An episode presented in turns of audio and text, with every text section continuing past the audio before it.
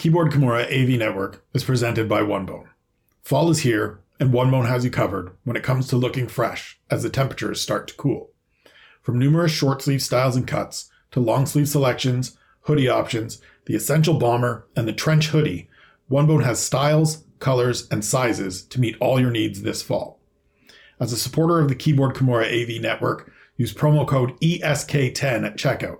That's my initials, ESK, and the number 10 for 10% off your order. Based in Montreal, everything is Canadian made, but ships all over the world. So check out the website, onebone.com, or download the app and join the OneBone family today. OneBone, big and all.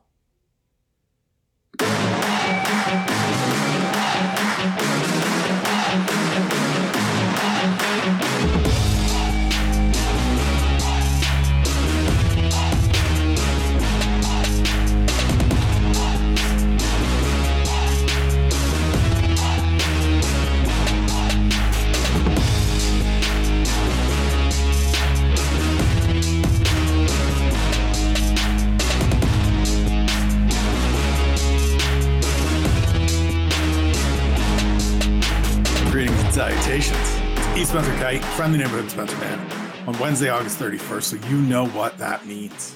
One question for every fight. We're back at it after a week layoff, and I don't know if it's just me. I don't know if you feel the same way, but every time I sit down to do this, I get a little more excited. And after a week without fights, the more I look at this fight card coming up on Saturday, UFC Paris, the debut in Paris, the more excited I get. Maybe it's because, in part, because it's an early start time, 9 a.m. tip off out here on the west coast of Canada. Maybe it's because the more I look into this card and the more I sort of prepare and, and go through all the details, the more I like about some of these fighters that I have less experience with. But whatever it is, I'm pumped to be back. I'm excited to be here. We're rocking the one bone bomber. Shouts to the guys. And we're just going to get into it. This is a an interesting fight card to me. And I hope that as we go through this exercise, as we go through this series, you get a little bit more excited about it too. We will start in the main event as we do every time we do this. Ciryl Gane taking on Tai Tuivasa in a critical heavyweight matchup. And my question here is how does Tuivasa approach this? We taped the Severe MMA preview show yesterday on Tuesday. Uh, as Ian is off on some vacations, IO have fun. And and one of the things we talked about with this fight, in addition to sort of the obvious things of how does Ciryl Gane respond to his first loss, was how does Tuivasa approach this? Because the way I look at it, he's playing with house money. He's a guy that isn't necessarily supposed to be here. He's not someone that was at, supposed to be a contender in the heavyweight division. He's the fun loving, charismatic, kind of tops out in the seven, eight range of the heavyweight division guy. At least that's what he sort of profiled as, right? Rose through the ranks really quickly, three straight wins, followed by three straight losses, where a lot of people wrote him off and said, ah, we saw the best of, of Tai Tuivasa. It topped out where it did. He took a year off, came back, and he's undefeated since. Five straight victories. We've seen the commitment to his craft by going over to Dubai to do his training camps. And I think this is a fight where if he just accepts or he just looks at it as no matter what happens here, I'm in I'm in a good position. If I lose, I lost to a guy that's the former interim champion that fought for the, you know, in a title unification fight at the start of this year. So why don't I just go out here and try to get this thing done quickly, early, crazily, and go out there and and be sort of the brawler that he was at the start of his career, be the guy that, you know, was getting in fights back in West Sydney because this isn't a fight as we talked about on the on the preview show that you'll see on on Thursday. This isn't a fight where he can be the more technical guy unless his his technical skills have grown by leaps and bounds over the last couple of months, which I don't think they have. This is a fight where to me, he needs to go out and just be himself, just be an aggressive striker who's willing to take one to land one, trusting that both his chin is better and his power is more. Because as good as Ciryl Gane is, and, and he is absolutely terrific, I think he is the prototype for the future of the heavyweight division. He's not a guy that's getting you out of there with one shot. He's not somebody that's one hitter quitter. He's more the accumulation, beat you with with poise and polish and technique and over time. Maybe he wears you down quick, quicker in some fights than in others. Maybe he takes more risks in some fights than in others. But I don't think this is a fight where he's going to be looking to take big risks, especially in the pocket. And so Tai Tuivasa has a chance and has an opportunity if he wants to take it to just come out here and pressure Ciryl Gane and just get in his face and say, look, I'm going to make this one where we're in a phone booth and you're going to have to deal with me. And if I go out, I go out, so be it. Because if he goes out there on Saturday and walks into Paris and puts out the hometown guy that was just the interim champion at the start of the year, then he's in the title picture. And I don't think two years ago when he started this return, if you told anybody in two years' time, Tai Tuivasa will be on a six fight winning streak, having just beaten Ciryl Gane in his in his backyard in his own adopted hometown of Paris, and will be in line to challenge for the title or at least face one of the sort of three men at the top of the division right now that we're all waiting to see what happens with Francis Ngannou, Jon Jones, and Stipe Miocic. Nobody would have believed you, and yet here we are on the precipice of that. And so if if Tai Tuivasa decides to go out and fight like early Tai Tuivasa, like a little bit reckless Tai Tuivasa, a little bit devil may care Tai Tuivasa, this could get real interesting on Saturday. Co-main event: Robert Whittaker, Marvin Vettori in the middleweight division, sort of the bronze medalist versus the silver medalist in the 185 pound weight class. My question is: Is Whittaker content to play the Joseph Benavidez role? If you remember back to after Joseph Benavidez lost to Demetrious Johnson for the second time. He was still widely considered, rightfully so, the second best flyweight in the division, and just kind of went on one of those runs where it was, let me face whoever is available. Just whoever is whoever's there, let me face them. Doesn't have to be the number one contender, doesn't have to be somebody with a big name. Let me face Dustin Ortiz. Let me face Tim Elliott again. Let me face whoever it is. And he worked his way up and he worked his way up and he didn't quite get back to a third fight with DJ, but he put himself in a position where when DJ left, when DJ was gone, and when Henry Cejudo was gone, he was still standing near the top of the division to have those two fights with Deiveson Figueiredo for the title. It didn't go his way, but that's that's the result. That's not the part we're focused on. And so, what I'm interested with Whittaker, interested in learning about with Whittaker, is if he's comfortable doing the same thing. He's 0 2 against Israel Adesanya. I think he is clearly the second best fighter in this division. I think the gap between he and Izzy isn't as great as it seemed in their first fight. I think it's much closer. I think that that second fight showed us that that Rob was able to make some adjustments and narrow that gap. But it's tough to play this role. It's tough to be stuck in this position. And so I think it's pretty easy to get up for a fight against Marvin Vettori, who's going to be in there and big angry Marv on Saturday, same as always. But after this, it you know, unless you go out there and, and spark Marvin Vettori on Saturday, a title shot isn't coming. And so then you're faced with kind of just fighting to maintain your spot, fighting fighting to bide time until either Izzy loses the belt or goes to do something else or decides to move up to to light heavyweight. Maybe Rob does the same. This is one of those ones where we're going to find out sort of a little bit more about his long-term ideas, his long-term thoughts.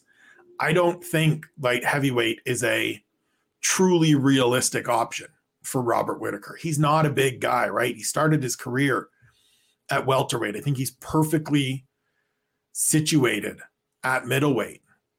But it's going to be hard for him. And, and I understand that it's going to be hard mentally, physically to get up for these fights against guys that are far behind you in the rankings. The, the other problem for with this is that he's already beaten a bunch of the guys that would fit into that just give me the next person up right? He's already beat Kelvin Gastelum, already beat Darren Till and Jared Cannonier.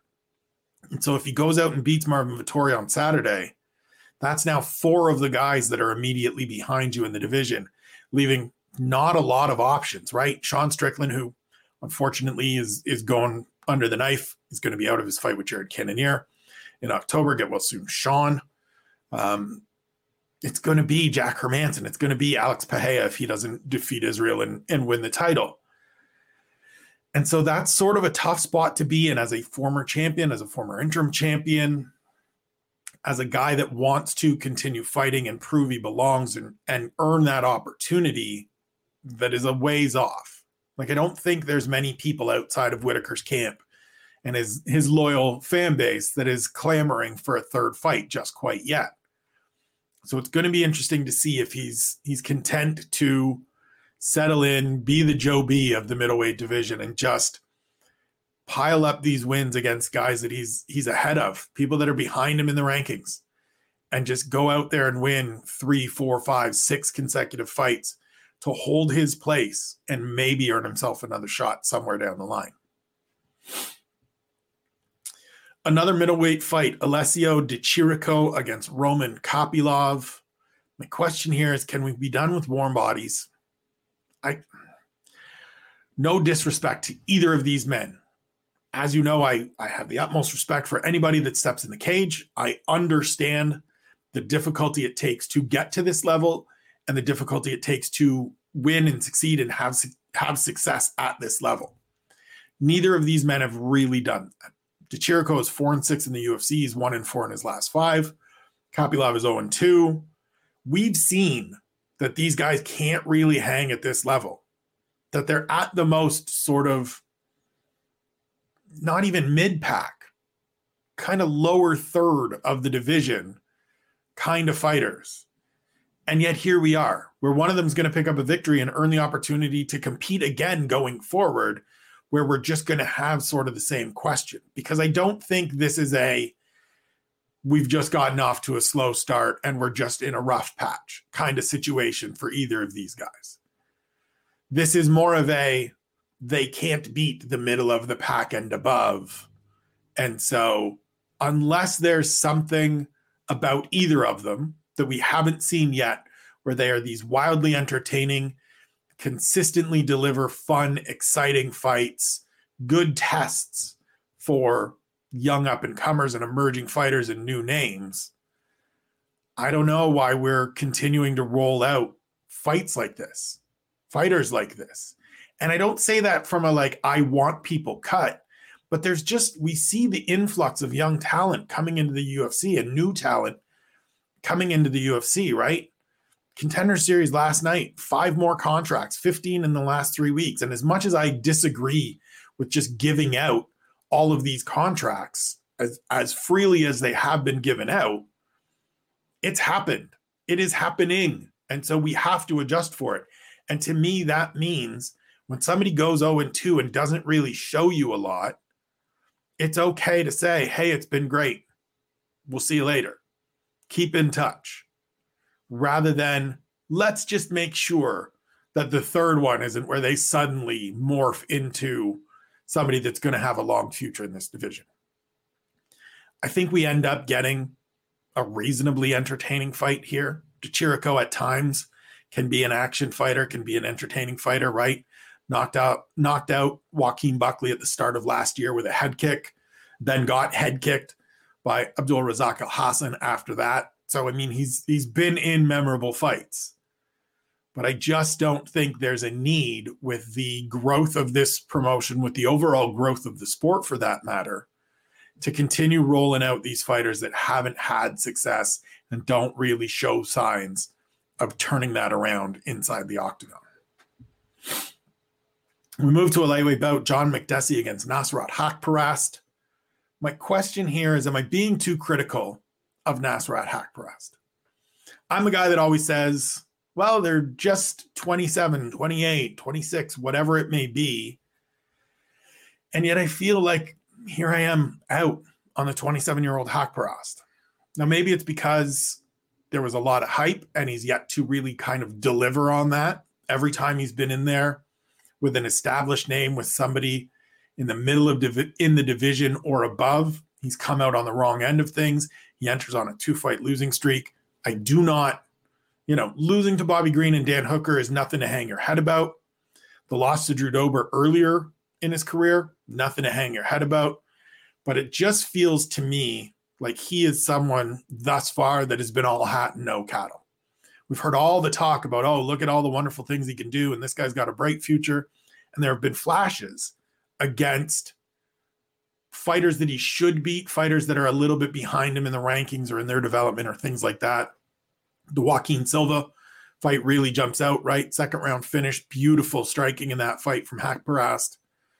But then he goes forward and he just can't clear that hurdle. Now, maybe it's because he's just not ready to. We've seen that with fighters before, right? But this is this is a middle of the division hurdle or maybe maybe slightly higher than that, right? Dan Hooker slightly higher than that. Bobby Green slightly higher than that. So he can't clear the break into the top 15 hurdle. And that's that's not normally a place where I exit, where I say, okay, I'm done on somebody because they can't break into the top 15 because it's a difficult thing to do, especially at lightweight. But the trouble for me, or the thing I want to see on Saturday, and what I look for on Saturday to sort of answer this question is can we actually get another one of those Joaquim Silva performances? Can we get another fight where Haqparast shows us some of the things that had us all believing in his upside three, four, five, six years ago? Because thus far, all those fights that he's won, the last few fights that he's won, they've been one-sided decisions outside of the the Silva fight against guys that are kind of languishing in the UFC.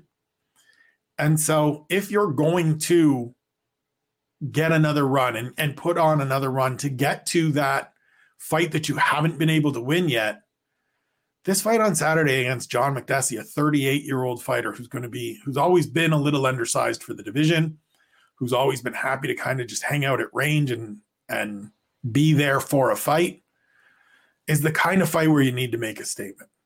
And if Nasrat Haqparast doesn't make a statement, I think I'm going to be out, and I think my my criticism and my position on him is going to be sort of solidified.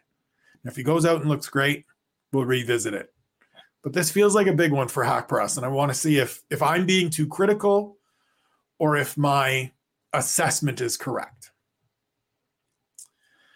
Next fight on the main card: William Gomi against Jarno Errens. My question is how will Gomi handle this showcase opportunity? He is a fighter that trains in Paris, that trains at the MMA factory under Fernand Lopez alongside Ciryl Gane and Nassourdine Imavov, who we'll talk about in a little bit. It is a relatively short notice fight added to this card against a fighter who has earned one consecutive victory. Coming off a win, essentially, has fought a bunch of guys that are regional professional fighters, if that makes sense, if you understand what I'm saying. Um, this feels very much like a hey, let's let the, the guy from Paris come out here and have a good show. And so far, William Gomis has looked very good. He's fought in, in good promotions on the regional circuit. He's fought in Cage Warriors, for example. He's he's a finisher. He looks really good on paper, on film. Before getting to this level, he looks really good. But now he's fighting at home and he's fighting on the main card of a UFC show in a fight that he's expected to win. He's he's the betting favorite. He's expected to finish at that. And I just want to see how he handles it cuz this is this is the step up, right? This is the moment where you find out a thing or two about all of these fighters. We've heard countless times how athletes are great until they make the walk and then the noise of the crowd, the size of the crowd, Bruce Buffer standing there and introducing them, saying their name, kind of gets under their skin, kind of just psychs them out a little bit and rattles them a little bit. And it doesn't always result in a loss. It doesn't always result in, you know, not performing the way that they expect to, but it can have an impact. And so I just want to see if William Gomis can sort of rise to this occasion and continue being the, the quality fighter that we've seen thus far. Main card opener is an absolute banger in the featherweight division. Charles Jourdain against Nathaniel Wood. The question here is can Jourdain harness his powers? And here's what I mean he's clearly ultra talented, but he hasn't quite figured out yet how to play to his strengths. You look at the Shane Burgos fight, it's sort of a bit of an outlier because Shane Burgos is huge for the division and understands how to use his length, how to use his size, how to use his physicality, and did so well for the first two rounds. This time around, Charles Jourdain is going to be the bigger fighter. He's got a three inch height advantage on Nathaniel Wood, who is moving up from bantamweight. It's his second fight at featherweight after spending the bulk of his career at bantamweight.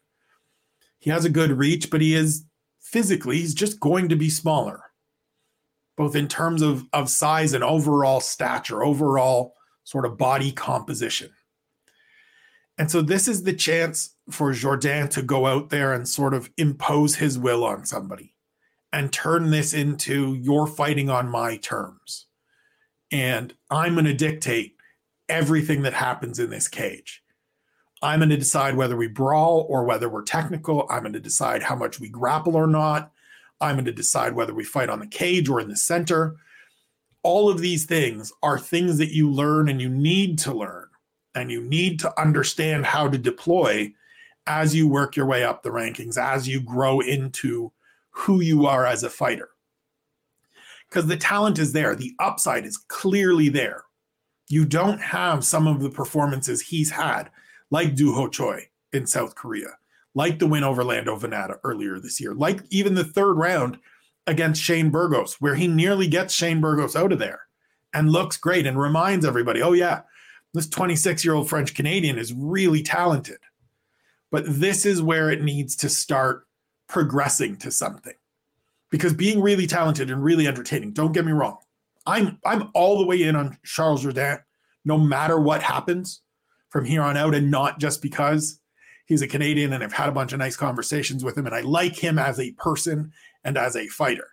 I think he's super talented. I think he's got a long future in the UFC, regardless of where it goes. But if he wants to get into the top 15, he wants to get moving forward in this division towards a title. This is one of those fights where the little bits, the little pieces have to start coming together need to start coming together in order to get to a point where you really start building on that and learning how to kind of be in charge in the octagon, right? We talk in boxing about ring generalship and the way fighters are able to just dictate where everything happens and how the fight plays out and control every element of it with their movement, with their strikes, with their offerings, all of those things. That's the piece right now to me that Charles Jourdain is missing. And as soon as he starts adding that, as soon as he starts learning that and, and building that into what he does, he's going to be even more dangerous. He's going to be even more entertaining, and he's going to keep moving forward. I'm going to take a little pause here, get some water. We'll hit the prelims. All right, we're back. We move to the prelims. Middleweight fight: Abus Magomedov versus Dustin Stoltzfus. My question here, and it's a little bit joking who will win the German middleweight title. Both of these fighters reside in Germany. Dustin Stoltzfus, who I spoke to before this fight for a story that is up on UFC.com, very familiar with Abus Magomedov. Don't know why I'm stumbling over Magomedov today. He has been sort of the best, the best welterweight, best middleweight in Germany for quite some time. He was a PFL finalist in 2018, lost to Louis Taylor. Stoltzfus is coming off his first UFC win, finally getting the monkey off his back with a win over Dwight Grant a few weeks ago in San Diego. And this is sort of one of those fights that it's it's it's actually quite interesting to me.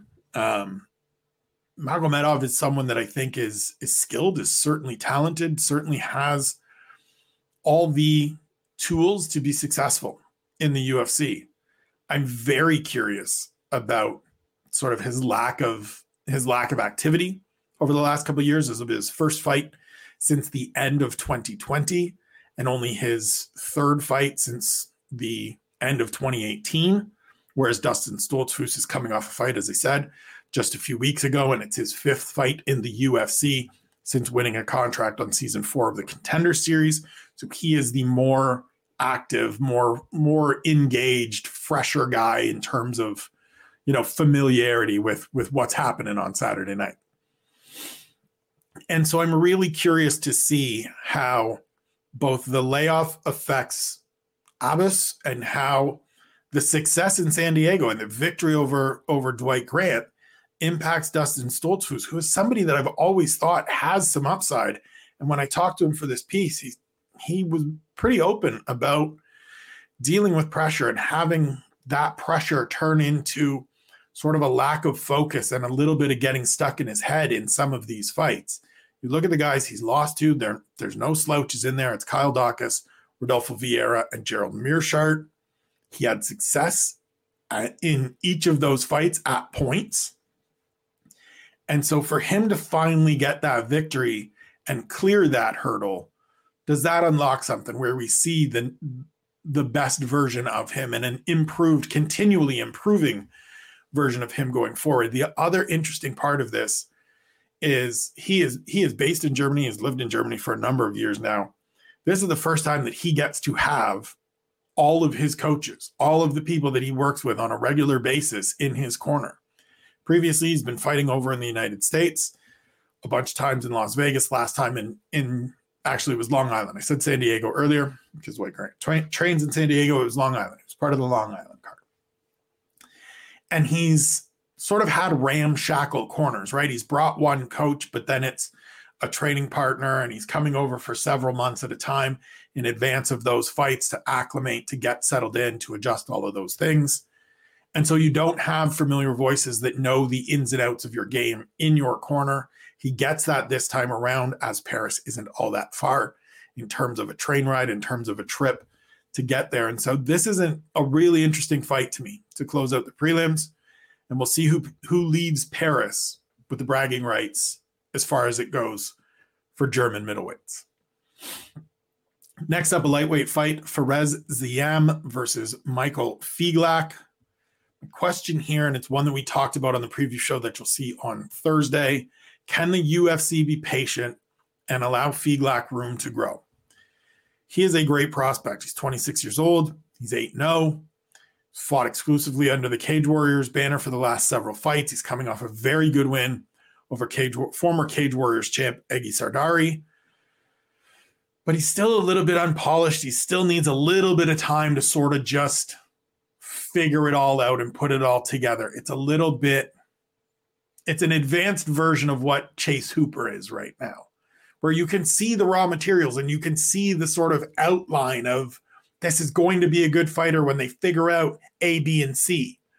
And the A, B, and C aren't huge things like, oh, he doesn't know how to strike. It's just hasn't yet figured out how to settle into positions or how to really use his physicality and things like that. And the reason the reason I ask the or want to see the can the UFC allow him to progress slowly is because it's lightweight.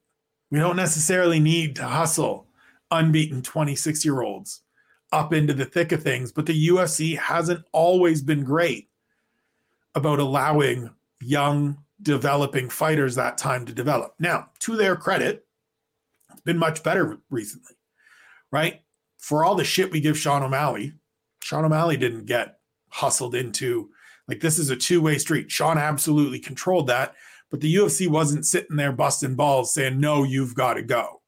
They recognized, let's let this kid progress the way he wants to progress. We'll build his name, we'll build his brand. He'll build his name, he'll build his brand, and away we go. We're seeing a similar thing with Ian Garry right now, who came over from Cage Warriors and said, Look, my nickname is the future. I'm going to fight for the welterweight title at some point down the road, but it is not tomorrow. I want to be in here and gain as much experience as I can so that when it does come time for me to fight the best fighters in the world, I am ready.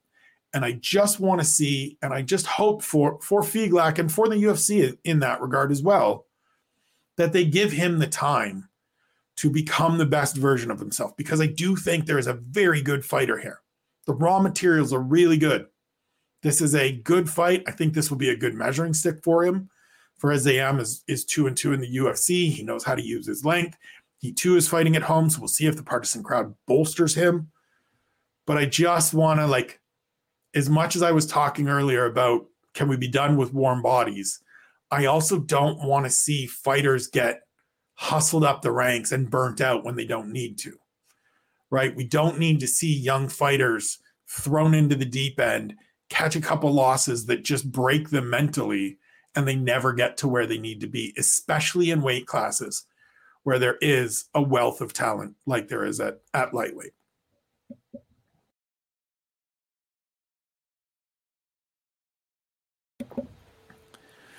Middleweight fight Nassourdine Imavov versus Joaquin Buckley. My question is Will a win finally earn Imavov a step forward? He is my fighter to watch this week if you pay attention to the newsletter. I still do some writing on the newsletter. It's not strictly audio video. I put out fighter to watch on on Monday, sorry, on Tuesday. It is Imavov who is coming in on two good wins, two good stoppages in the second round, one over Ian Heinisch, the other over Edmund Shahbazyan. This fight sort of annoys me because it feels like a step back after beating Heinisch and and, and Shahbazyan. That's that's not necessarily a a slap in the face to Joaquin Buckley or or a real criticism of Joaquin Buckley, who has done his thing and comes in on a three fight winning streak. But Imavov was scheduled to fight Kelvin Gastelum earlier this year before he ran into visa issues, and that fight had to be scuttled. Kelvin eventually went on and, and injured his knee. But it just feels like that at this point of his career, at three and one, at 26 years old, fighting at home in Paris, he too trains at the MMA factory, as I mentioned earlier. It feels like an opportunity. It feels like a fight where he should have had someone a little bit more substance and maybe been on the main card. Now, Harry made the case on the preview show. Again, I keep alluding to it. Check it out on the Severe MMA YouTube page on Thursday when it goes live. I, of course, will tweet it out, as will the boys, that maybe this is setting up Imavov, if he wins, should he be victorious on Saturday, to be on the same timeline as Marvin Vettori and Robert Whittaker, the winner of that fight. That I can get behind. If that's where we're going, if that's the plan, Sean Shelby, Mick Maynard, just give me a little one of these on Saturday and I'll be cool. I'll stop being grumpy, frustrated. I think I know better than the matchmaker's Spencer. I just think this is a fighter with a world of upside. And I don't want to see him have to go through that gauntlet that I talked about on Monday and I talk about regularly here. I don't want to see him have to have to win five fights before he's fighting a top 10 opponent. I don't want to see him have to win seven fights before he's in a title eliminator or a number one contender fight or even fighting for the belt for that matter. The talent is there, the skill is there. He's showing it. He's shown he's ready for a step up in competition. And I would like to see, I hope he gets a step up in competition if he is successful on Saturday. Move to the lightweight division Benoit Saint Denis against Gabriel Miranda. My question here is Can Benoit Saint Denis become an anytime he fights guy for me? he's very close. Going into this, even after two fights, he's very close. You remember he got his ass handed to him in his short notice debut up a division against Elizeu Zaleski. The referee in that fight, a, a Russian gentleman in Abu Dhabi, let him take a hellacious beating, was then pilloried on Twitter, never set foot in the UFC octagon again. But Benoit Saint Denis made it through that fight. Like he caught a he caught an absolute ass whipping. He was the fight should have been stopped. No, no arguments for me. Should have been stopped. I think if you go back and find my tweets, I was screaming about stop this fight. You could stop this anytime now. He still wrote it out. He still went 15 minutes, and then he goes back down to lightweight for his sophomore appearance, and he goes out and he absolutely dominates Nicholas Stolze. He looks terrific. He's an aggressive finisher. He's only 26. This is a guy, man. This is the this is one of those lower on the fight card. I don't have championship expectations or even top 15 expectations for him. But god damn, this is somebody that he can be an exciting piece of every fight card he's on. And as much as I understand the desire and the want to focus on the biggest names and just the contenders or just the elite contenders. We need guys like Saint Denis. We all need and we all have them, I think. Fighters that aren't contenders, that aren't in the mix, that we just, you know, are are the guys that I would label the fighters I can't quit on 10 things, which I will be back here tomorrow with 10 things. And so if he goes out and has a great performance against Miranda, and I think he will, I think this is very much a winnable fight, a fight where he can show out and have another dominant performance. He is going to become someone that shows up in future editions of 10 things as Benoit Saint Denis is fighting. Because you give me an always entertaining fighter, somebody that is aggressive, somebody that pushes for finishes that I want to see fight, that gives me that visceral reaction as the sun moves behind the clouds and I suddenly get dark here. I'm in. And I and I want more people. I hope hearing this, seeing this if you're watching on the YouTube channel gets more people excited because Benoit Saint Denis is an entertaining, an exciting fighter, and I want people to pay attention to him. Move down to the bantamweight division. Khalid Taha returns against Christian Quinonez. My question is, what kind of contender series grad is Christian Quinonez? So it's been mixed results so far this year for the class of 2021 coming off of the contender series. For every Jack Della Maddalena and Chidi and Njokuani that have looked very good, we've had a Slava Borshchev who has been uneven, looked great in his first fight, not so great in his second fight, or Joanderson Brito didn't look great in his first fight, looked very good in his second fight. And we've had a couple of people that have just stumbled flat out. You know what I mean? Haven't haven't haven't panned out. Look like they're look like this is going to be a maybe three and out, or you know, go go one and three and away we go. And I don't know where Quinonez fits in that yet. Part of the reason when I was putting together my year in advance fighters to watch piece that I left out all of the contender series grads from last year is, is exactly this reason. I just that fight and even everything that came before it for them to to varying degrees, right? Everybody has different amounts of experience. Didn't feel like enough to make a real strong assessment on any of these athletes. I had some inklings, I had some leanings, I had some people that I was in on, like Della Maddalena, like Michael Morales. Had some people that I thought I just don't see it. And I wanted to give them time to get some UFC fights under their belt for us to get a couple of exposures to them against fighters at this level to be able to make better reads. And this is Quinonez' debut. And so I'm looking forward to it. He's 26 years old, 16 and 3, four fight winning streak, trains with the Entram Gym crew, which used to be Brandon Moreno, but it's still like Morales, uh, Yazmin Jauregui, who we saw a couple weeks ago, looked very good. Very good crew of fighters. But even they have had mixed results since coming up to the UFC.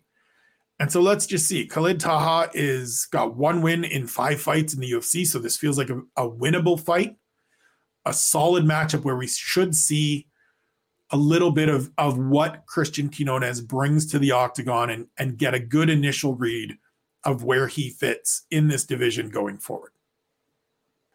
Which brings us to the opener Stephanie Egger, Eileen Perez. The question is can Perez come anywhere close to backing up her big talk? So if you haven't looked at Eileen Perez's Perez's Instagram to sort of figure out who she is, and I understand if you haven't because th- these are the things that I have to do as I write the fight by fight preview and, and things like that. I will tell you that she was talking all kinds of mess after getting signed and all kinds of mess at Julianna Peña in advance of UFC 2778, telling then bantamweight champion Miss Pena, don't be talking about people up here at featherweight and saying there's nobody up here. I run this division. Don't you go getting beat by by smaller girls. Previous to that, when she got signed, she said featherweight's mine now. First Zarah Fairn, who she was supposed to fight this weekend in September, then Amanda Nunes in December, like legit put that out there into the world before even setting foot into the octagon for the first time. So while I appreciate the bravado, while I'm all for, hey, I'm going to talk my talk. Now it's time to walk the walk. Now it's time to now it's time to see what you can do. Because Stephanie Egger is a is a good but not great fighter. She is jumping into this fight on short notice after having that weird fight with Mayra, Mayra Bueno Silva earlier this year, earlier a couple weeks ago, where she tapped and then didn't really let on that she tapped and kind of did the like, you guys check the replay and and if you say I tapped, then fine, but I'm not going to cop to it. Just feels like this is, you know, really hanging out in the keeping it real goes wrong. Why'd you do that kind of kind of range of things here for Eileen Perez before her debut? But at the same time, the talk worked. Putting that stuff out there worked because suckers like me are super interested in your UFC debut, the first fight of the day in Paris on Saturday, 9 a.m. or shortly thereafter. So I will have a hot cup of coffee, maybe some bacon and eggs, and sit down and watch these fights. I hope this piece, as always, has spurred some interest in some fights that maybe you weren't thinking about, has brought some thoughts into your head about athletes that maybe you weren't thinking of ahead of this. I hope you're excited for for Saturday for the return of live action. I certainly am. Glad you were here with me today. I appreciate you all checking this stuff out. As I say all the time, your comments, your likes, your subscriptions, all of those things mean the world to me. I'm here to put out content that you want in ways that you want to consume it. So keep letting me know what you like, what you want to see more of, what I can do better. And you know, we'll we'll continue getting through this. We'll continue moving forward with this UFC adventure this year and beyond. I hope you have a terrific remainder of the week. I hope you are surrounded by loved ones and you know that that you matter, you're valued, we care about you. I love you to pieces. I hope you have a great rest of the week as I just said. Take care of yourselves, take care of one another. We'll talk to you soon.